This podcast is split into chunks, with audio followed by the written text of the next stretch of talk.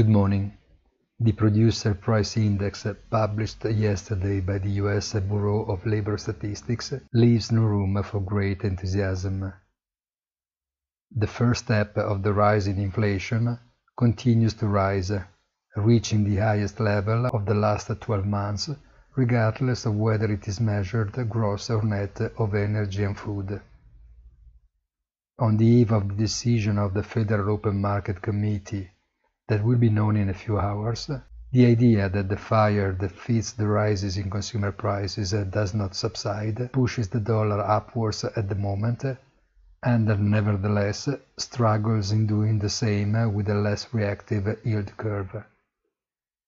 Markets are anyway getting nervous, and look forward to seeing how much the latest events have influenced the opinion of Fed bankers. See the publication of the so-called dot plot chart.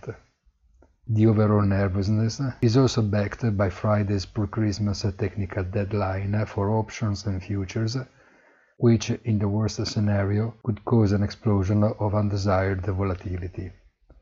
Have a nice day and please visit our site easy-finance.it.